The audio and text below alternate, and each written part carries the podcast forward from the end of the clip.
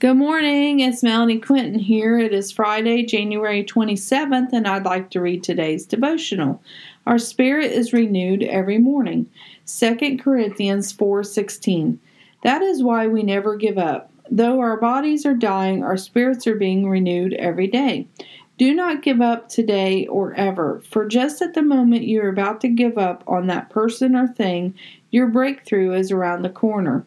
God has everything planned according to His will, but since we have free will, sometimes we go against the way it was meant to be.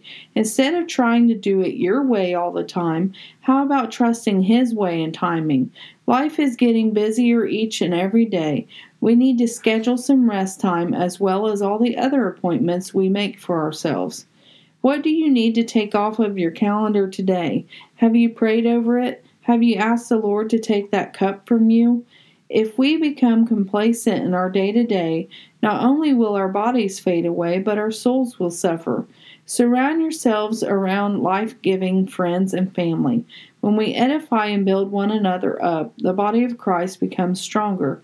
However, when we ridicule, judge, or say things behind others' backs, we tear down the walls of his firm foundation for our hands.